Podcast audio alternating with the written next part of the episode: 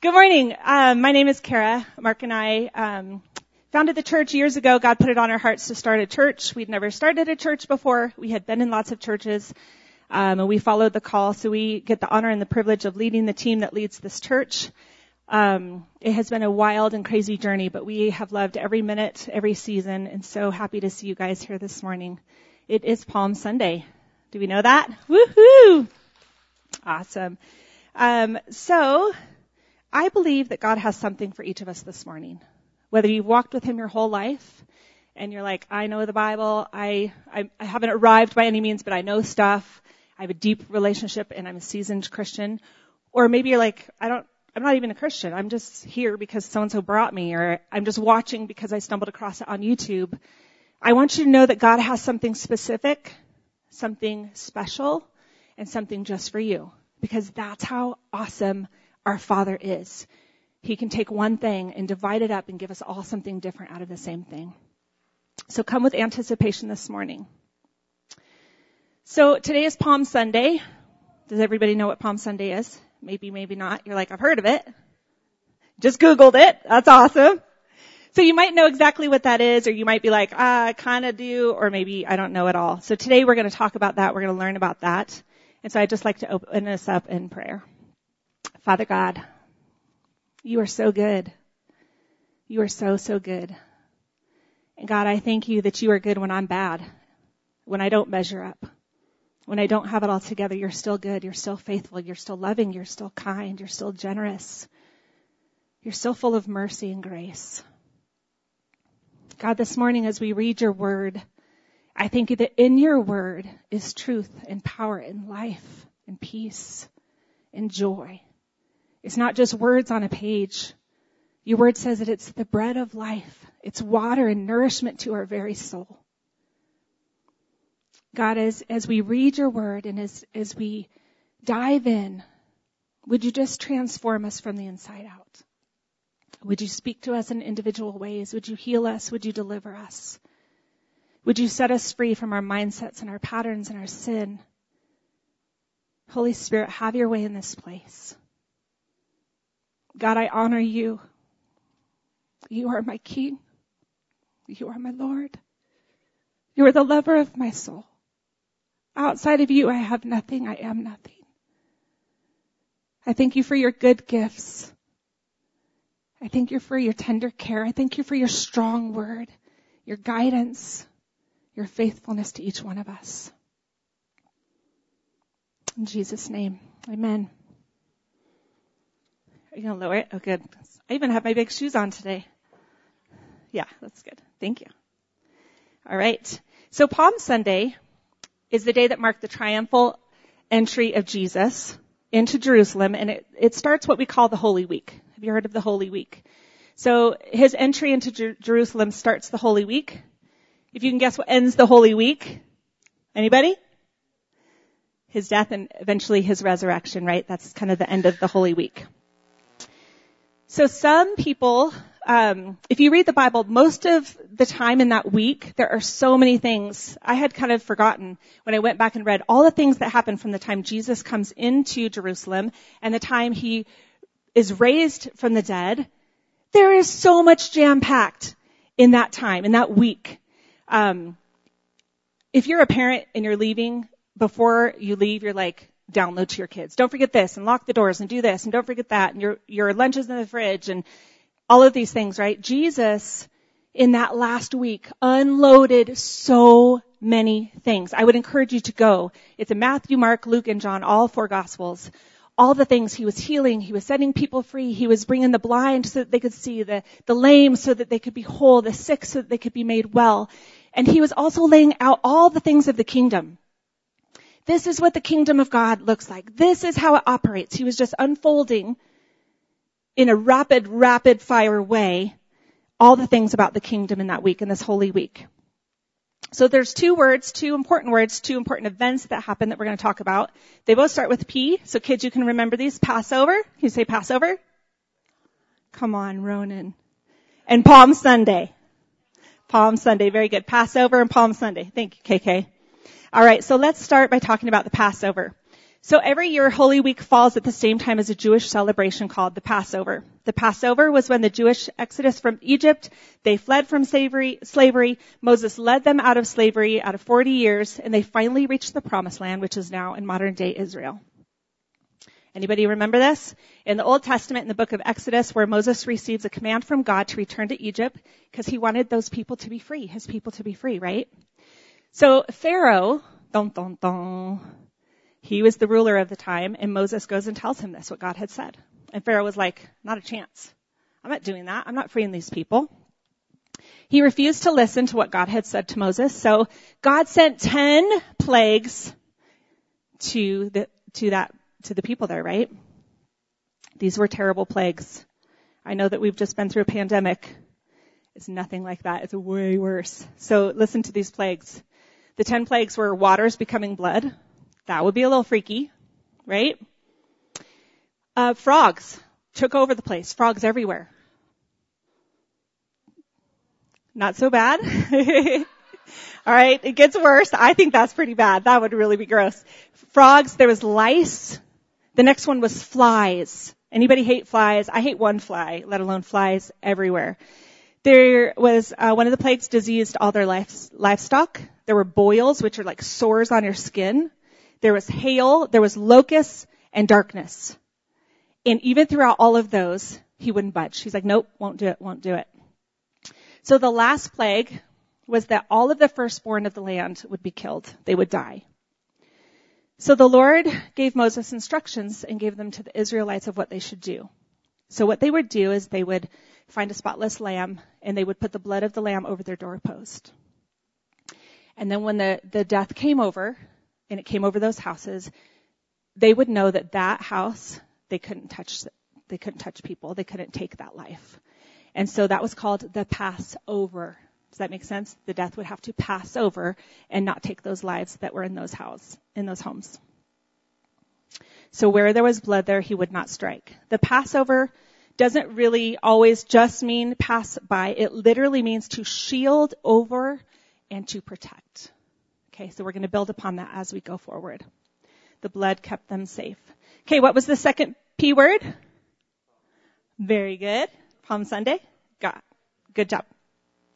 So this was the triumphal entry of Christ. So you can find this in Matthew 21, Mark 11, Luke 19, and John 12. Those are the four gospels.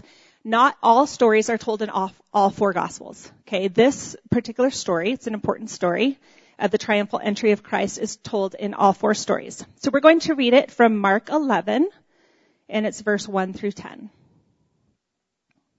Now when they draw near to Jer- Jerusalem, to Bethphage and Bethany, at the Mount of Olives, he sent two of his disciples, and he said to them, Go into the village opposite you, and as soon as you have entered it, you will find a colt tied, on which no one has sat, meaning no one had ever ridden on it. Loose it and bring it. If anyone says to you, why are you doing this? Say, the Lord has need of it, and immediately he will send it here. So they went their way and found the colt tied by the door outside the street, and they loosed it.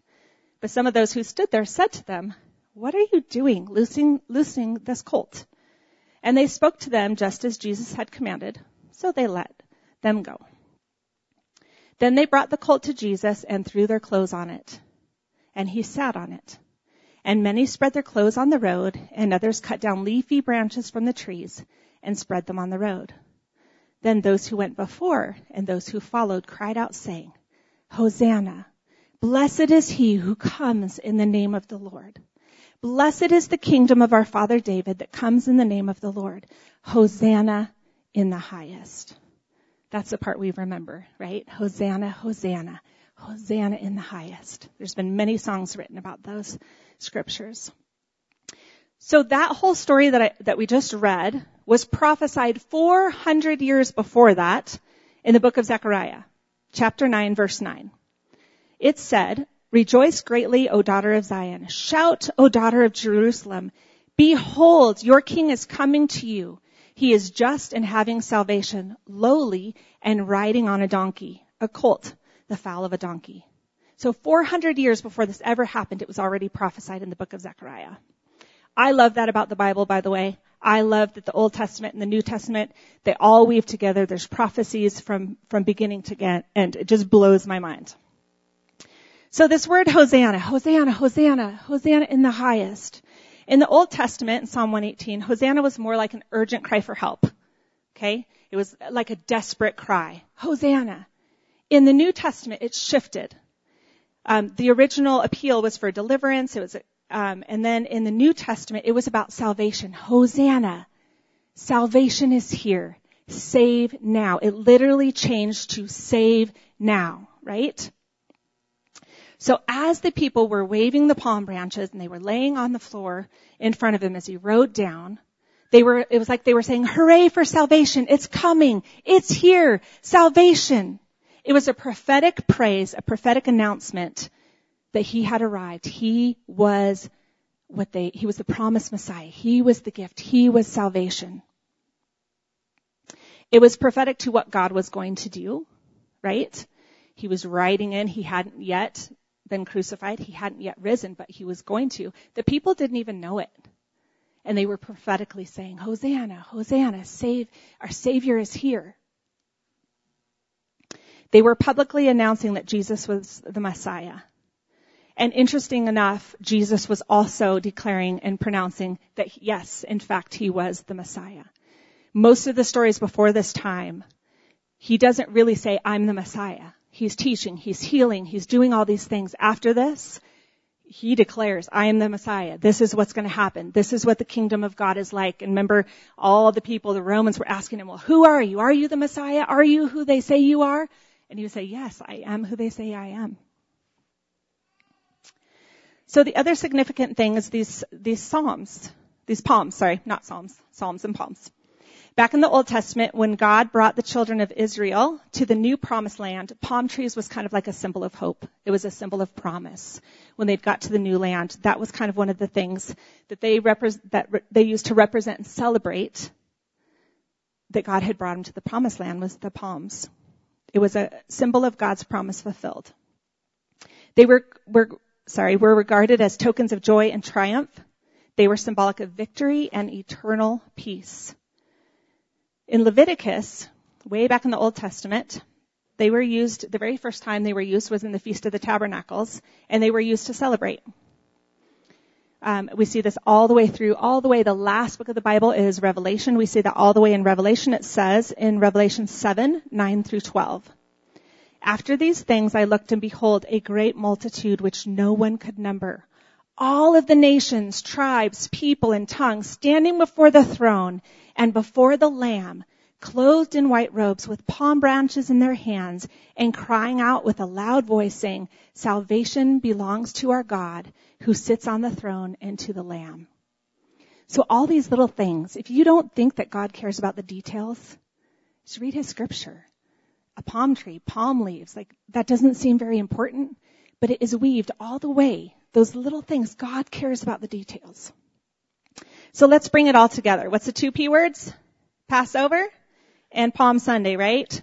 So today we're celebrating Palm Sunday, and there are many cool things that happen when Jesus rode in on his donkey and the people were praising him and, and noticing that he was the king. But there is one aspect that's pretty pa- fascinating that deals with the Passover. So in Exodus 12:3, it talks about the Passover feast and how they need to take the lamb, and the lamb had to be without blemish, and it had to be on the tenth day. That was part of the Passover, the Passover feast. That was one of the things. So there's significance in that in Jesus' triumphal entry because Palm Sunday, it was on the 10th day of the month.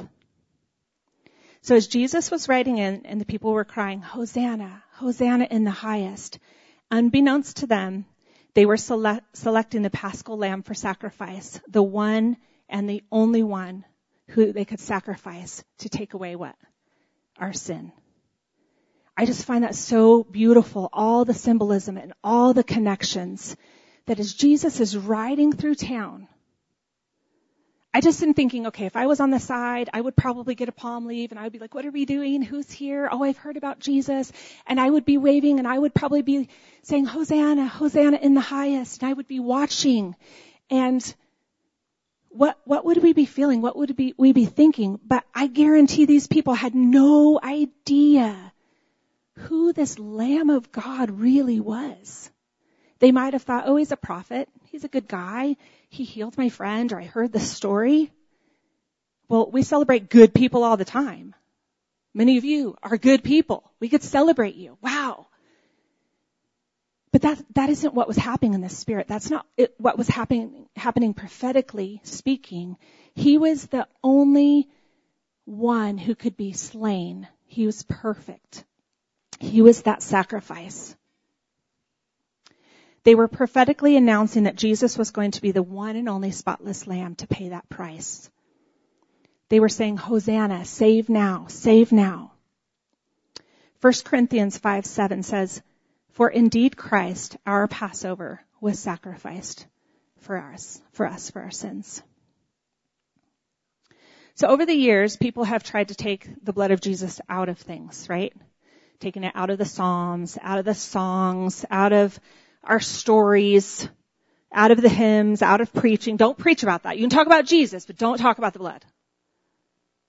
And maybe you don't know that because we, we believe in that. We talk about that. But there's plenty of places and plenty of doctrines and plenty of churches that are like, you can talk about everything else, but don't talk about the blood. It offends people. It's weird.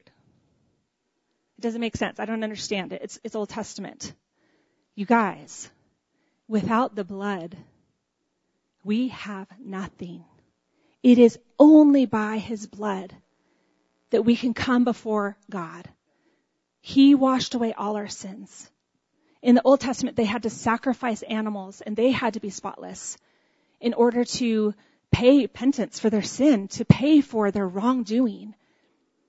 Jesus is all of our spotless lamb.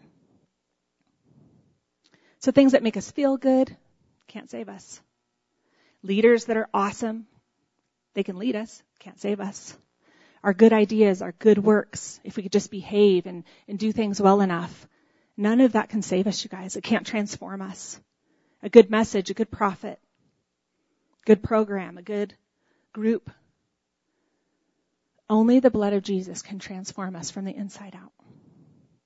If it were not for the shedding of innocent blood, there would be no redemption, no adoption, no reconciliation, no restoration, no healing. All of those things come from the blood of Jesus. So as Christians, right, this is our core message. This is it. If we take this out, I'm sorry, you might have a nice program, you might have a nice message. There's no power. The power is in the blood of Jesus. So Revelation 13:8, we're not going to read it, but the lamb that was slain, it says the lamb that was slain was slain from the foundation of the world, meaning it was always in God's plan. It was always in God's plan, you guys. It wasn't a backup like, oh, it didn't work. I guess I'll, I'll send my son. It was always in the plan from the foundation of the world for him to come. I don't know if you know this, but everything that God does is strategic. It's calculated. It's thought through. It's predestined. He's never caught off guard. The things that you do and you're like, I, I just messed that up pretty bad. He's not like, oh my gosh. He knows. He is never caught off guard by our sin, by the world, by our stuff, by things that happen. He knows it all. So remember at the beginning when we talked about the blood of Jesus and the Passover, how it's actually a shield and it protects us, right? So it's the same with the blood of Jesus. The blood of Jesus is our shield and it protects us, right? He's with us. And so as things come, that blood of Jesus is like, nope, not that one. That one's mine. That one's mine. That one's mine. If it had not been for the blood of Jesus, I would have not been protected and shielded through so many things. If it had not been for the blood of Jesus, you wouldn't be where you are today. If it had not been for the blood of Jesus, fill in the blank. If it had not been for the blood of Jesus, you might not have been healed. You might not have come through. You might be, you might be dead. You might be full of depression. And I'm not saying our life is perfect and we don't have struggles, but it is through the blood that we find freedom and peace and joy. You guys awake out there? Amen. um, I'm going to ask you to put up our logo. For Impact Rock Church, our logo is the symbol of one drop of blood. And that drop of blood, when it goes down, it bounces upright and it, and it kind of forms a crown. And this, this is what we believe, you guys. One drop of blood is enough. The King of Kings shed his blood for us. And he paid the price for all of us. For all of us. It's in that blood that he's also the king. Isn't that crazy? Like, he died, and that is what made him king because he was able to overcome death and pay the price.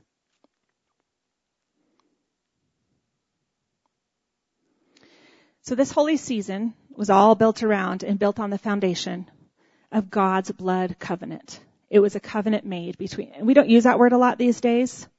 It is a very important thing, that covenant that is between us and God. He will never, He can't, as God, He cannot break that covenant. Do you realize that? When I promise stuff, my kids used to say when they were little, they're like, don't promise we'll go to Chuck E. Cheese or whatever. Because sometimes I would be like, we're doing all these things and then I'd look at our budget or I would run out of time or, you know, one of the kids would have a meltdown. I'm like, there's no way I'm taking you anywhere. Right? I would promise things. I promise I'll do that. And I wouldn't do it. I can't remember which one of them, but they were like, can you just not say you promise anymore? God will never break a promise. Ever. He will never, ever, ever make a promise. He'll never break it. His promises are true. So Jesus' entry into Jerusalem, the persecution, the beating he endured, the death on the cross and his resurrection. It's all of Holy Week that we celebrate. This was all in God's plan to bring covenant to us through Jesus. All right, kids, I'm going to need your help on this. John 3:16. Do we remember it? Okay. Some of you? All right, John 3:16. We're actually going to read 17 as well. Can you say it with me? For God so loved the world that he gave his only begotten son, that whosoever believes in him shall not perish, but have everlasting life. For God did not send his son into the world to condemn the world, but that the world through him might be saved. I love it. Through him we might be saved. You guys did good. I heard you. Good job, Sammy. So there's two words I want to I want to focus on for just a quick second. It's redemption and adoption. These are both very important words in the kingdom. Redemption and adoption. So he saves us and he adopts us. He calls us by his name. So redemption says, I buy you back. Right? Redemption, if something's over there, it's like, nope, I buy you back. That's redemption. You're mine. I'm going to claim you once again. Adoption, on the other hand, says, you are mine. So we have, we have people in here, kids that have been adopted. Some of you adults have been adopted. Some of you watching have been adopted. You are taking something and say, not like I buy you back. I never really had you. You are mine. And this is what the scripture says about what God does to us. He says, Tommy, you are mine. You are mine right there. You are mine. Never to be bought by anybody else. Nobody else owns you. Nobody else can claim you. You are absolutely 100% mine. What I love about adoption is they choose you. If you're adopted, it's because somebody chose you. They didn't have to choose you, but when they adopt you, they're like, I choose you. And that's what God says to each one of us. I choose you.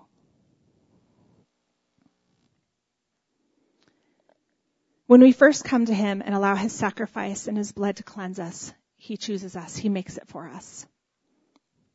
John 8:36 says, "Whom the Son sets free is free indeed." Byron, would you come on up, please? Thank you. So if you've called upon his name and believe that he died for you, you are saved. It's that easy. I'm going to say that again. If you have called upon his name and believe that he died for you, you are saved if you want to be saved and you're like, okay, I, I hear what you're saying today and I believe. I believe. If you call upon his name and believe that he died for you, you can be saved. It's a heart connection. It's not some program. It's not some clean up your life and come to Jesus. When I was young, I thought that's how, even though I was raised Christian, somehow because I felt like I was filthy or dirty, I felt that if I acted good enough, then I would come. So I would constantly tell God, like, I love you, but when I clean up my life, I'll, then I'll come. Then I'll come. Well, I couldn't do it. I couldn't do it. Even as hard as I tried, I couldn't do it. So I would try again. All right, God, after I figure this piece out and after I quit doing this sin, then I'm going to come. I'm going to come. I promise. God doesn't want our empty promises because we can't do that. He just wants a heart and He wants us just as we are. With our sin and our yuck and maybe everybody else in our lives are like, you're, you're not measuring up. You're failing. You'll never. You low, stupid, blah, blah, blah. And so you don't come. God doesn't see that. He doesn't see that. You guys, He sees through the eyes of Jesus because Jesus paid the price. And so when Jesus died, you guys, the veil was torn from top to bottom, from the heaven down. Meaning we can't earn our way to God. We can't strive our way or perform our way or push our way or pretend our way to God. He comes and he says, just as you are. Do you believe that you are his and that he is enough? Ephesians 3, 1, um, sorry, Ephesians 1, 3 through 10. Blessed be the God and Father of our Lord Jesus Christ, who has blessed us with every spiritual blessing in heavenly places in Christ. Just as he chose us in him before the foundation of the world, that we should be holy and without blame before him in love, having predestined us to adoption as sons by Jesus Christ himself, according to the good pleasure of his will, to the praise of the glory of his grace, by which he made us accepted in the beloved. In him we have redemption through his blood, the forgiveness of sins, according to the riches of his grace, which he has made abound towards us in all wisdom and prudence, having made known to us the mystery of his will, according to his good pleasure, which he proposed in himself, that in the dispensation of the fullness of the times he might gather together in all things in Christ both which are in heaven and which are on earth in him. I know that was a lot of words. But did you hear that we've been adopted as sons? Did you hear that we have redemption through Christ? Did you hear the love of the Father in those words? It talked about forgiveness of sins. It talked about adopting us and choosing us.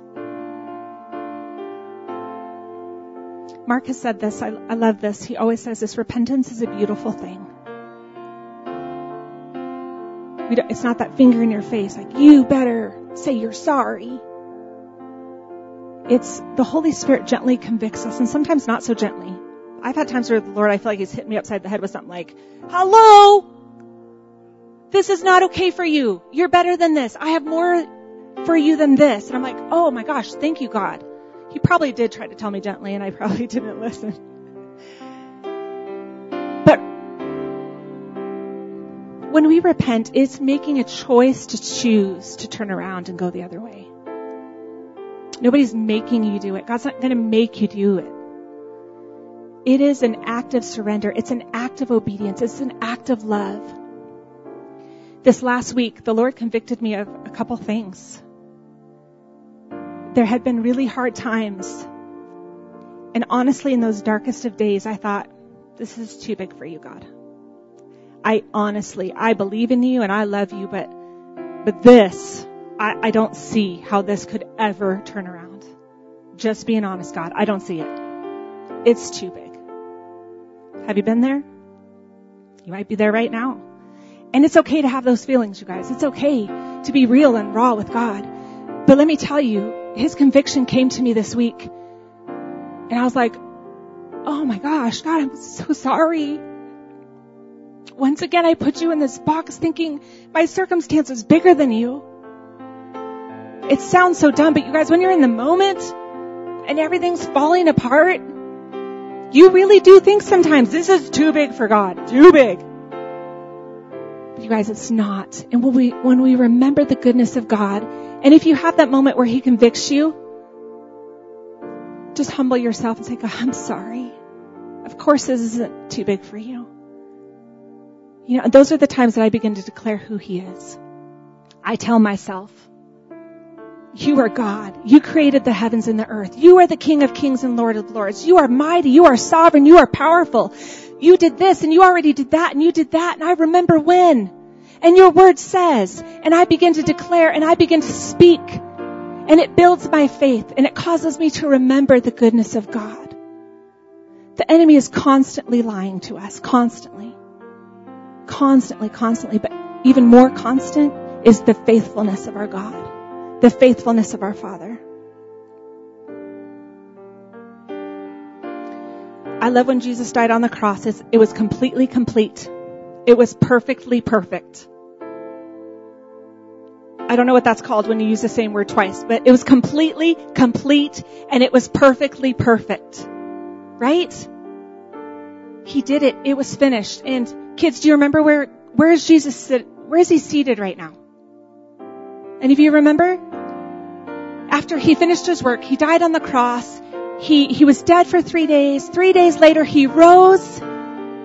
He went up to the Father and he is seated at the right hand of the Father. That's right. He is seated at the right hand. When you're done with work, what do you do? Oh, you sit down. It's done. When you're working on a project in the yard or you're doing something and you sit down, it's like, ah, feels good. Complete. That's where our Jesus is. It's completed. He already did it. Hebrews 10, 12 and 14. This man, after he had offered one sacrifice for sins forever, sat down at the right hand of God, for by one offering, Jesus, he has perfected forever those who are being sanctified. Perfectly perfect, completely complete. Would you mind standing with me as we close? If you're watching on YouTube, you're worshiping at home on YouTube, maybe you're listening to this on a podcast, on our website, on our Facebook, or you're here in the room physically in Erie today, and you're saying, I don't know Jesus, I have not prayed that prayer, but today I believe. Guys, what I told you today was the truth of the gospel. It's been told for thousands of years. It's not, it's not something special that I'm telling you because of me. It's something special because it's in the Word of God. And I can tell you, I prayed this prayer when I was a little girl. And I have loved him. And at times I have walked away from him. But he is worthy of your heart. He is worthy of your praise. I would ask you, I would beg you without begging because I can't talk you into something because then somebody else could talk you out of it. Give him a try. Give him a try. What if he is good? What if he is God? What if what I'm saying from scripture is true? What if he does love you? Maybe no one else loves you. What if he loves you? What if he could change your life? I'm telling you, and I, I know there's lots of people here who would say, me too, me too, me too. He changed my life, and guess what? He's changing my life every day. I'm being transformed every day. I am still full of sin. I am still a person. I still struggle. I still doubt. But He is good, you guys. You can trust Him. Would you mind closing your eyes with me? If you would like to give your life to Jesus this morning, would you just pray this prayer with me? Dear Jesus, I believe that you died on the cross and you rose again. I believe that you are who you say you are that you are the King. And I surrender my life. I ask you to come in and make me new. Wash me clean. I surrender and give my life.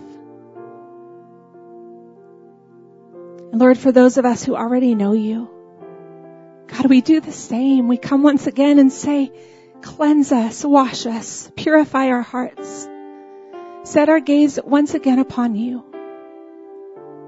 You are so mighty, so majestic, so glorious, so beautiful. God, let us be in awe of you. Let us be passionate for you, God, ignited with fire to share the good news to a broken and hurting world. God, I ask that you would do what you did with me this week. You would convict us of sin. You would convict us of the things where we kind of look like the world and we kind of think like the world. God, we're in the world, but your word says we're not supposed to be of the world because we are yours. We are adopted. We are claimed. We are chosen.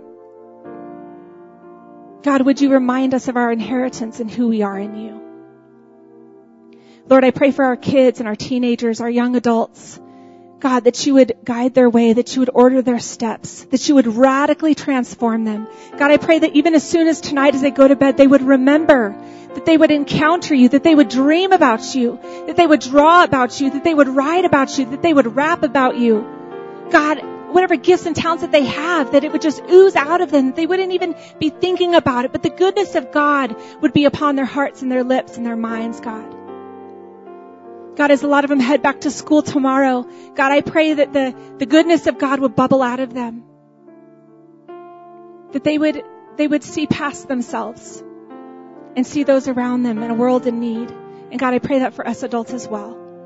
That we would not be so um, consumed in our own stuff that we would forget that we have a neighbor next door.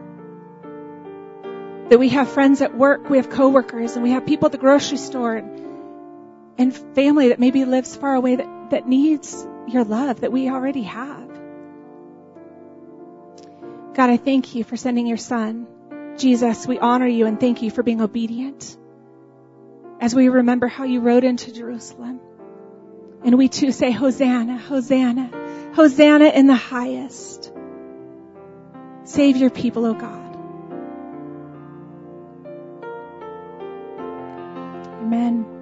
If you need prayer and you're at home, you can send an email to contact at impactrock.com. We have pastors and people ready to pray for you right now. If you'll leave us your email or your phone, we'd be happy to call you. You are just as much as a part as the people here in this building and we consider you family. So give us a call, give us an email, and we'll pray for you. I'm going to leave us with this blessing. Bella, are you going to help me? Okay.